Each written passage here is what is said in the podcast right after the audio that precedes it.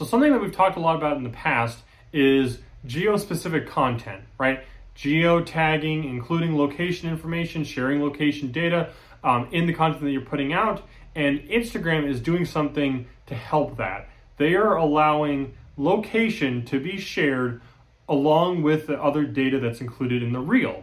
So for people who are trying to reach a local audience, it'll make it a lot easier to show that audience that these this content that you're recording is being done in their area.